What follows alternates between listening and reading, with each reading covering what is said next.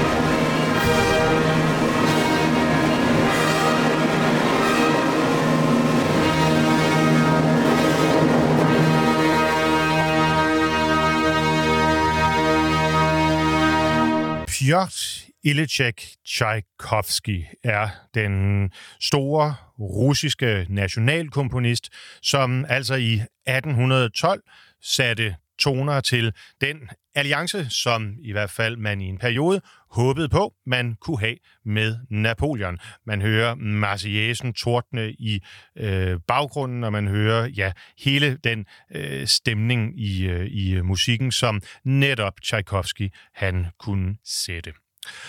Vi er i Rusland. Vi er i romantikken, og Tchaikovsky øh, var vel nok den første af de store russiske komponister, som fik sådan et, øh, et gennembrud og lavede, eller gjorde et, hvad kan man sige, et blivende øh, indtryk på, øh, på resten af verden. Rusland har altid, ikke bare i dag, men jo øh, igennem hele historien, været den her bjørn, den her nation omgivet af mystik og saga og traditioner, som for nogen øh, kan virke både voldsom og truende, men alt andet lige også har noget tillokkende øh, over sig. Og netop det øh, kan man også sige om den russiske opera-tradition. Og de fleste kender jo nok øh, Tchaikovsky. Om ikke andet, så i hvert fald for Nødeknækkeren, som vi hører øh, igen og igen hver eneste jul. Men han er en komponist, som spændte over alle genre. Øh, hans klaverkoncerter er kendte, hans violinkoncert, ikke mindst hans balletter, hvor til nødknækkeren jo hø- hører, øh, Romeo og Julie, Svanesøen osv., hans imposante symfonier, og altså så overturen her, 1812-overturen, som jo er et af de mest kendte stykker musik inden for den genre, man kalder programmusikken, altså hvor komponisten sætter sig for at beskrive en stemning, en begivenhed eller en, eller en oplevelse. Her altså øh, den store kamp, øh, i øh, den store øh, franske krig under øh, Napoleon, øh, som øh, er gået over i den russiske selvforståelse, i hvert fald i musikalsk forstand med piber og trommer. I dag er det altså så dagen for 1812-overtyrens øh, første opførelse, og det er det, der gør, at jeg øh, tænker, det er naturligt, at denne søndag så også bliver i de russiske komponisters tegn. Og øh, jeg synes, vi skal blive ved Tchaikovsky. Tchaikovsky, som jo altså skrev ikke bare ballet og, øh, og orkestermusik generelt, men også øh, fejrede stor succes med sine operaer. Øh, nogle i dag mere kendte end andre, jeg tillader mig at sige, er i hvert fald to øh, har overlevet til vores tid og udgør faste bestanddele af det klassiske øh, repertoire. Og den ene, det er selvfølgelig Eugene Onegin, som øh, jo er et gammelt eventyr, en gammel øh, russisk øh, fortælling, øh, som øh, vi kommer til at høre lidt til i programmet her. Og øh, Ocean Onegin er jo simpelthen øhm, øh, operans øh, titelperson, operans hovedperson, og øh, jeg synes, vi skal lægge for her med at øh, høre Georgi Melis øh, synge Onegins arie. Thank you.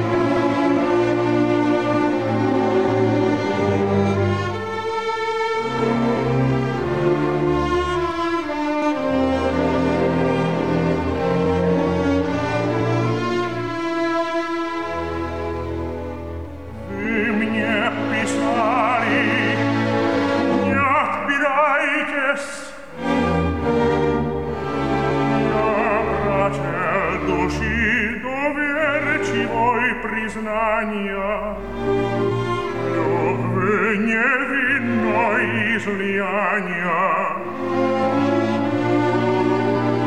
Мне ваша искренность мила, она волнение привела давно, умолкнувшие чувства, но вас хвалить я не хочу. за нее вам отплачу. Признаем также без искусства.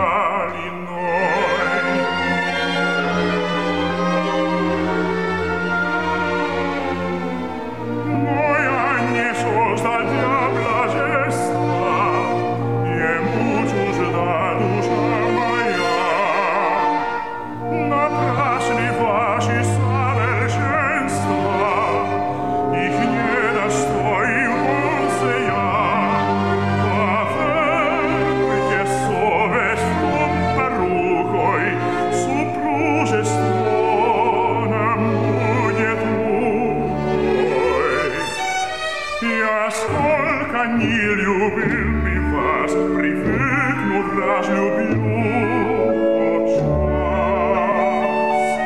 Судите ж вы, какие розы нам заготовить гей.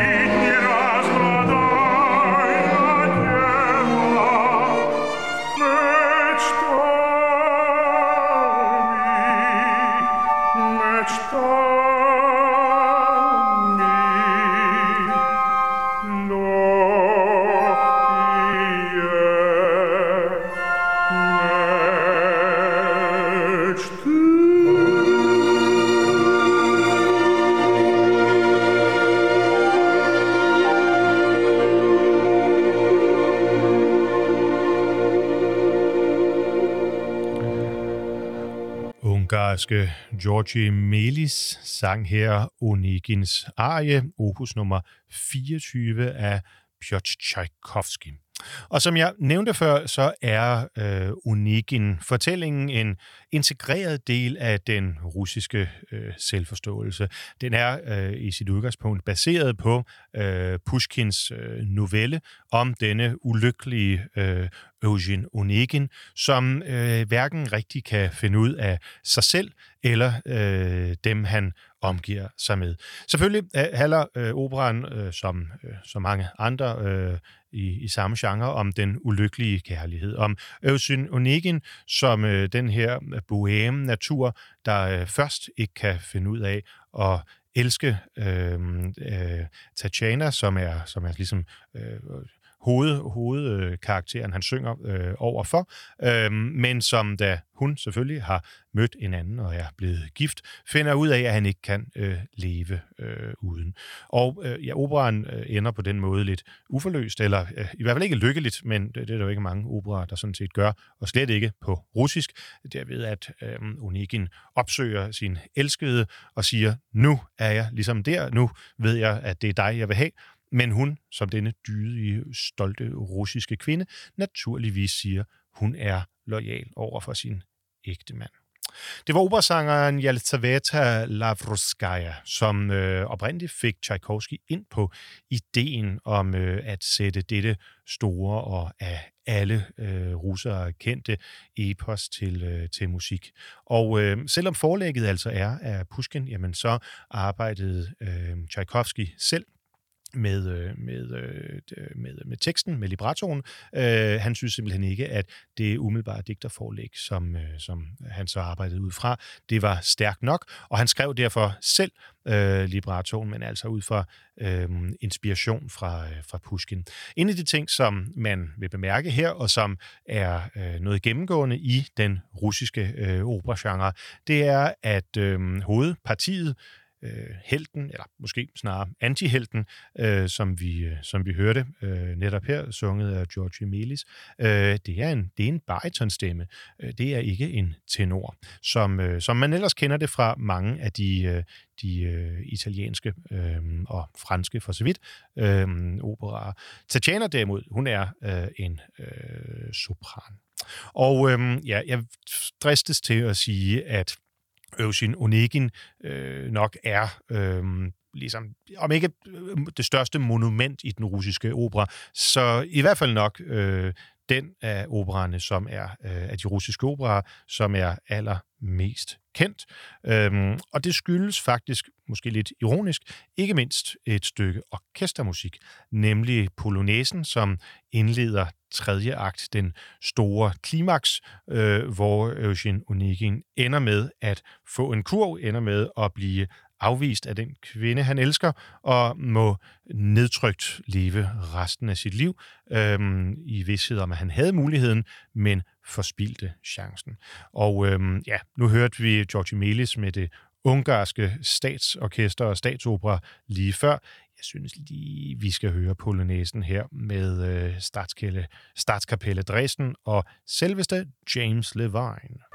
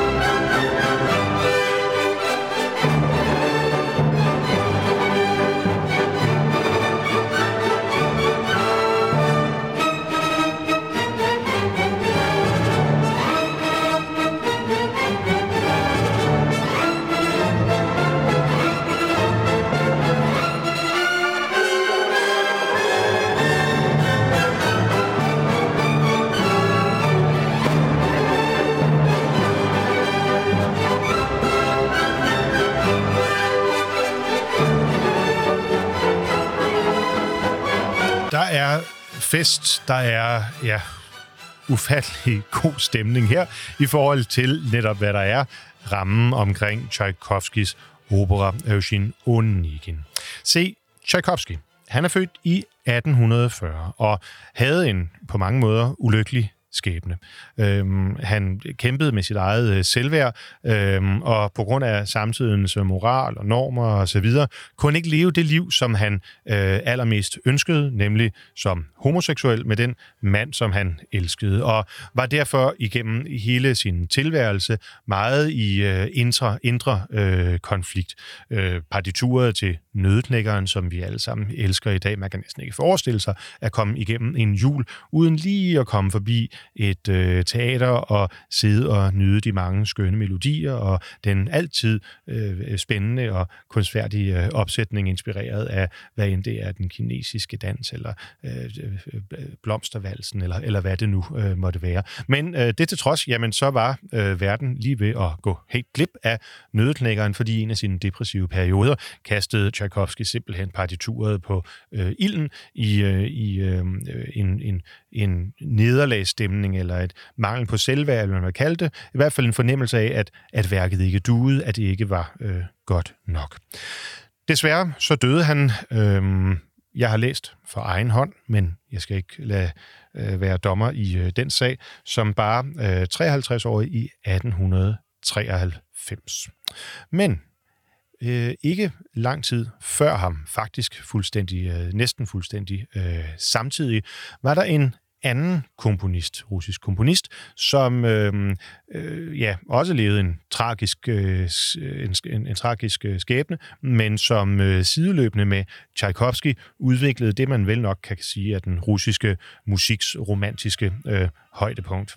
Han var ikke homoseksuel og på den måde plaget af indre og ydre dæmoner, øh, men øh, Modest Mussorgsky blev allerede som øh, 17-årig øh, fuldstændig gennem øh, alkoholiseret, da han øh, aftjente øh, værnepligt. Og derfor lever han heller ikke særlig længe. Han bliver øh, faktisk kun 42 år øh, og dør i 1800 81. Men når ikke desto mindre i, øh, i de øh, 42 år at øh, sætte sit præg på musikhistorien. Og så øh, måske øh, i virkeligheden alligevel ikke, fordi det allermest kendte stykke musik af Mussorgsky, det er faktisk slet ikke opera, tillader jeg mig at sige. Det er øh, nok snarere klaverværket, udstillingsbilleder. Og i virkeligheden så er det måske heller ikke særlig kendt. Eller det er det så sidenhen blevet, fordi den franske komponist Maurice Ravel valgte at, øh, øh, at lave en orkesterudgave af udstillingsbilleder, som er i den samme genre som det, vi indledte programmet med, nemlig programmusik. En række billeder, som øh, Mussorgsky så på et, øh, på et øh, museum, som han øh, satte musik til.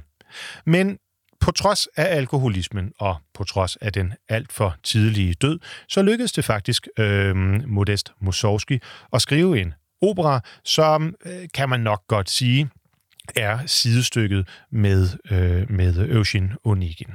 Og øh, jeg tænker naturligvis på Boris Godunov, øh, som er en kæmpe stor opera, øh, baseret på øh, på, øh, på øh, ja, livet, øh, eller hvad kan man sige, den, den, den, øh, den russiske zar Boris Godunovs øh, liv. Det er ikke en autentisk øh, gengivelse. Igen, lidt ligesom øh, Tchaikovsky har ladet sig frit inspirere af Pushkins øh, Eugene Onegin, så har Boris Godunov ladet sig inspirere af Øhm, eller undskyld, så har Modest Mussorgsky ladet sig inspirere af Boris Godunovs liv. Øhm, librettoen, teksten, er derfor også skrevet af Mussorgsky selv, men Pushkin spiller alligevel en lille rolle, for han har nemlig også skrevet en Boris Godunov, som øh, Mussorgsky naturligvis skilede til. Vi har altså at gøre med en øh, ægte person, øh, en, øh, en ægte russisk zar, som øh, blev født i 1552 og døde i 1605 og var leder, regent af øh, Rusland fra 1585 til 1598. Og øh, i den tid, vi er på øh, enevældens tid i det russiske imperium, der blev øh, zaren vel nærmest betragtet som en, øh, en, en, en jordelig Gud. Og øh, jeg synes, vi skal høre øh, den øh, proklamation, som øh, ligger i, øh, i første akt, hvor øh, koret, hvor øh, ja, øh, øh hele operan byder øh, øh, Godunov velkommen på scenen. Og det er et, øh, det, det er et voldsomt stykke øh, kormusik. Jeg synes både, det er skræmmende og, øh, og øh, fantastisk. Øhm, øh, og læg mærke til, hvordan netop det væves sammen mellem den værtslige hyldest af Saren, og så selvfølgelig med en masse religiøse referencer. Man er ikke i tvivl om, at Saren nærmest er Guds stedfortræder på jord. Så lad os høre Boris Godunov af Modest Mussorgsky.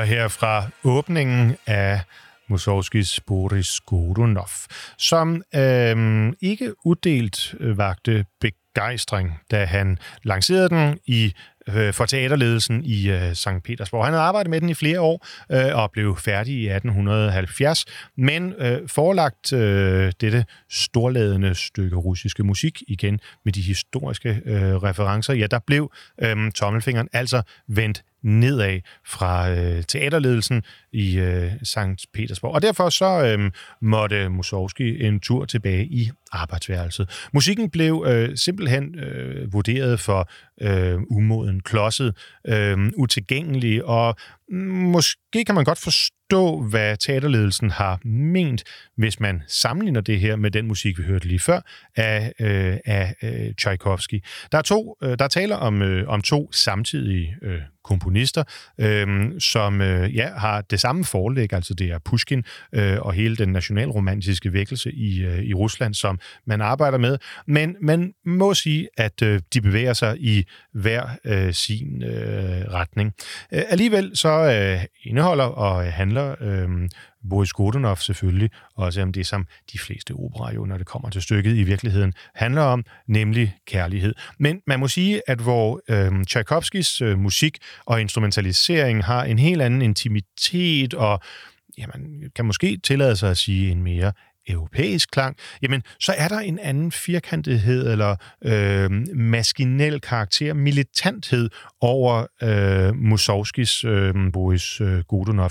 Jeg synes, vi skal øh, høre det øh, fra, øh, fra Kærlighedsduetten, øh, som er fra, øh, fra tredje akt øh, i, øh, i Godunov her, og øh, jeg har desværre ikke kunne finde en, øh, en øh, tidsvarende indspilning her, så vi øh, hører en, øh, en, en indspilning, der, der har et par år på banen. Men bare for at give et indtryk af den karakter, som, øh, som øh, Mussorgskis musik har over for øh, Tchaikovskis meget sådan, traditionelt romantiske.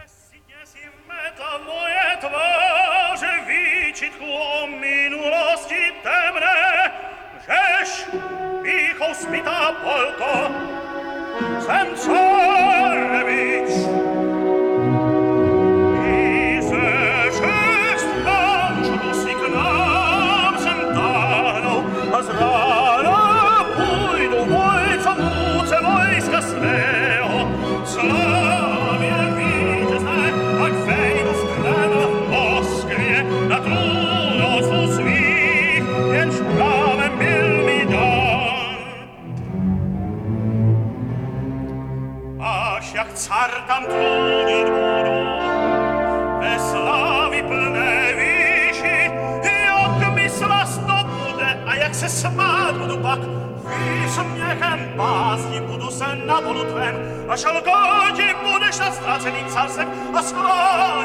pokoře budeš u trůnu, mého, co otrokyně má.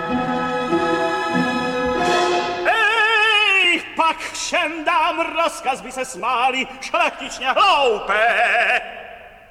Mě smát se,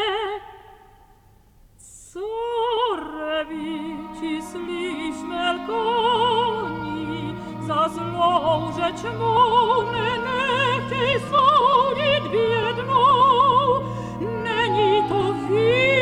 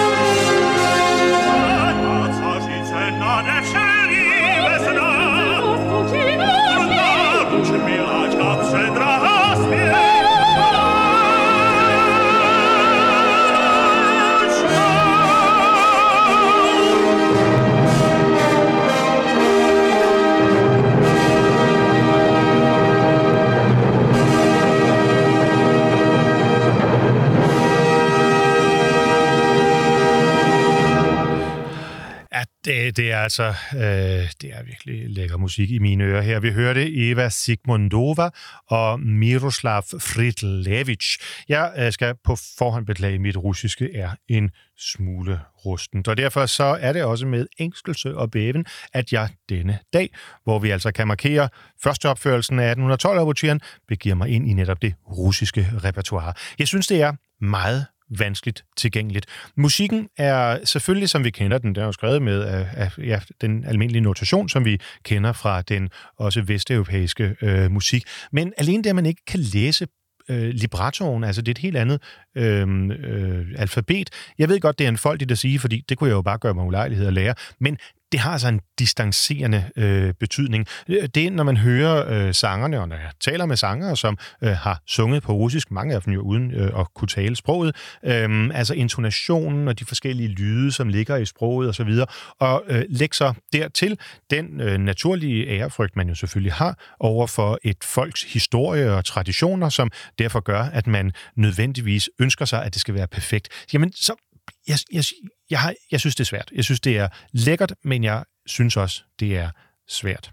Måske fordi man ikke forstår nogle af ordene. Når man hører en italiensk opera, jamen, så øh, amore og cara og så videre, altså, så er der jo nogle ting, man, øh, man, man, man kan associere. Her, der skal man øh, sætte sig ned og virkelig dyrke det, læse det, interessere sig for det, for at få noget øh, ud af det. Og når man så ovenikøbet oplever en musikstil, som har en anden karakter, jeg tillader mig at sige en voldsomhed, eller måske til tider endda en brutalitet, også i de store kærlighedsscener, jamen så er det bare svært tilgængeligt. Men, og det er et vigtigt men, det er samtidig lækkert. Man kan, jeg kan i hvert fald ikke, lade være med at blive dybt betaget. Og øh, med udgangspunkt i, øh, i øh, øh Boris, Boris øh, Godunov her, jamen, øh, så bevæger vi os øh, videre til en anden af de igen samtidige øh, komponister. Øh, vi havde altså øh, Tchaikovsky, som er født i 1840. Øh, vi havde Mussorgsky fra 1839. Og ja, vi bevæger os lidt bagud i tiden her, for nu øh, øh skal vi dyrke Alexander Borodin en lille smule. Han er øh, født i 1833 i Sankt Petersborg og øh, døde også ganske ung i øh, 1840. 87. Og egentlig er han født i Georgien, men tilregnes vist nok øhm, de russiske øh, komponister. Øhm, i, øh, eller undskyld, han er ikke født i Georgien, han havde georgiske øh, forældre, men er altså født i øh, St. Petersborg, og er derfor at regne som øh, russer i sagens natur. Og han er lidt af et multitalent. Han var både læge og kemiker og blev altså en af de helt store russiske øh, komponister, man, øh, som en af dem, som man regner i blandt de fem. Øh, den øh, lille, men øh, store, i hvert fald i betydning, øh, øh, gruppe af komponister, som øh, satte sig sammen i perioden fra 1856 til 62 øh, og, øh, og øh, netop arbejdede i fællesskab. Øh, det var øh, Balakirev, det var Borodin, som vi skal dyrke nu, så var det Kjui, Mussorgsky og Rimsky-Korsakov. De fem øh, udgjorde ja, de fem, øh, som, øh, som altså havde et fællesskab med udgangspunkt i øh, Sankt Petersborg.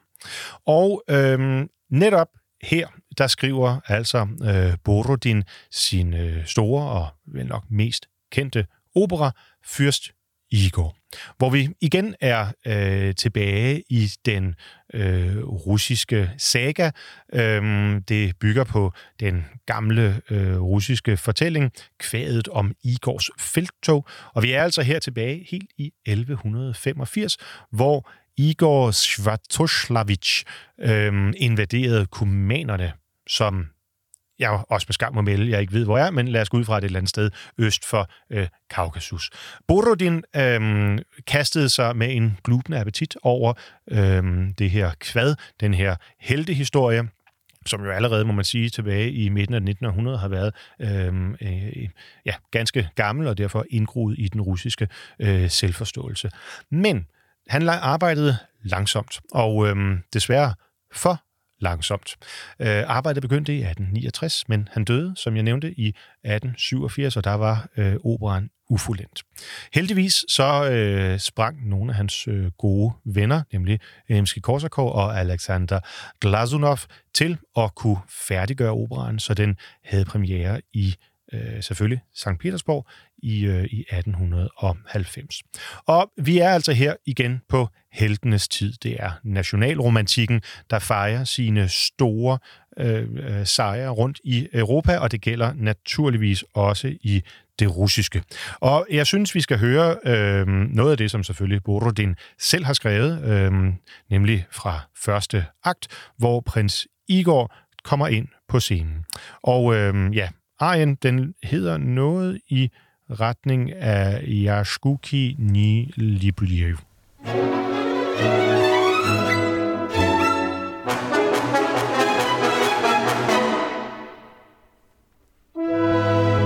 Пришло таить я скуки не люблю, а так как Игорь князь и дня бы я не прожил, забавы княжеской люблю потешить сердце. Люблю я весело пожить.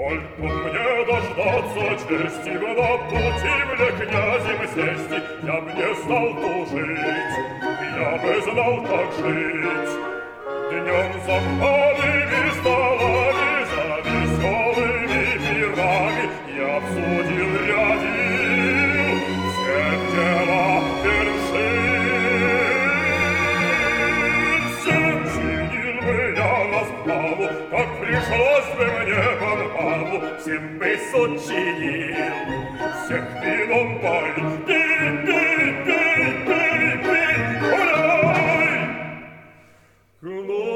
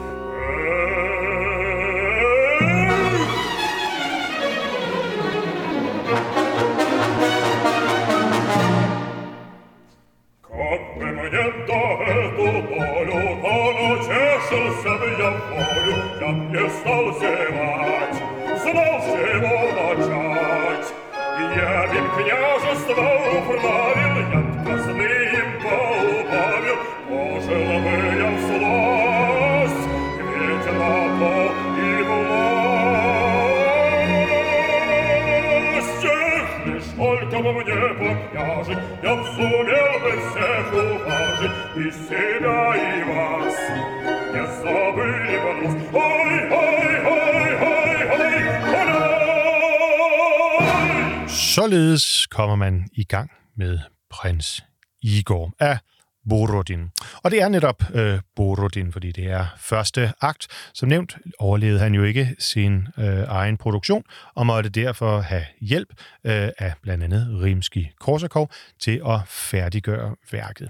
Og det er jo egentlig en meget god overgang til nu, nemlig Rimski-Korsakov, Nikolaj Rimski-Korsakov, som i modsætning til sin samtidige faktisk, ja, øh, i hvert fald ikke døde ung, heller ikke gammel, vil vi nok sige i dag. Han kommer til verden i 1844, altså fire år efter Tchaikovsky, øhm, og lever helt til 1908. Han er øh, en øh, meget vidtfavnende komponist, lidt ligesom øh, Tchaikovsky, der nåede at øh, skrive ikke bare øh, opera, men også øh, øh suiter og øh, almindelig eller anden øh, orkestermusik, klavermusik og øh, så videre. Øh, og måske i virkeligheden, øh, jeg ved ikke om det er godt eller skidt, men er allermest kendt for den lille, lidt morsomme melodi, Humlebiens flugt. Den skal vi ikke høre her, for her på Kammertonen, der dyrker vi operaen. Men øh, der er en opera, som øh, måske ikke hører til blandt de allermest øh, kendte, men, øh, men øh, som i hele sin øh, fremtoning og øh, ja, orkestrale særenhed øh, på mange måder beskriver Rimsky-Korsakov som, øh, som komponist, og hvor jeg vil tillade mig at sige, at han, hvor vi har hørt Borodin og Mussorgsky som meget sådan store, firkantede russere. Man fornemmer sådan en stor bjørn med et kæmpe skæg. Så øh, er der en anden elegance hos øh, Rimsky-Korsakov, lidt som den, vi øh, kendte og hørte til en indledning fra øh, Tchaikovsky. Og øh, den opera, som jeg øh, tænker, vi skal høre ortyren fra, det er Jomfruen fra Peskov, uh, øh, The Maid of Peskov, hvis uh, du har lyst til at høre uh, hele værket uh, på, uh, på Spotify. Fordi uh, det værk er øh, blandt flere af de tidlige værker, som Korsakov så øh, reviderede senere i, øh, i livet, da han netop havde mødt Mussorgsky og øh, Borodin og var blevet en del øh, af hele det øh, kunstnermiljø. Og øh, vi hører den øh, reviderede øh, version af altså øh, overturen til øh, Jomfruen fra Peskov.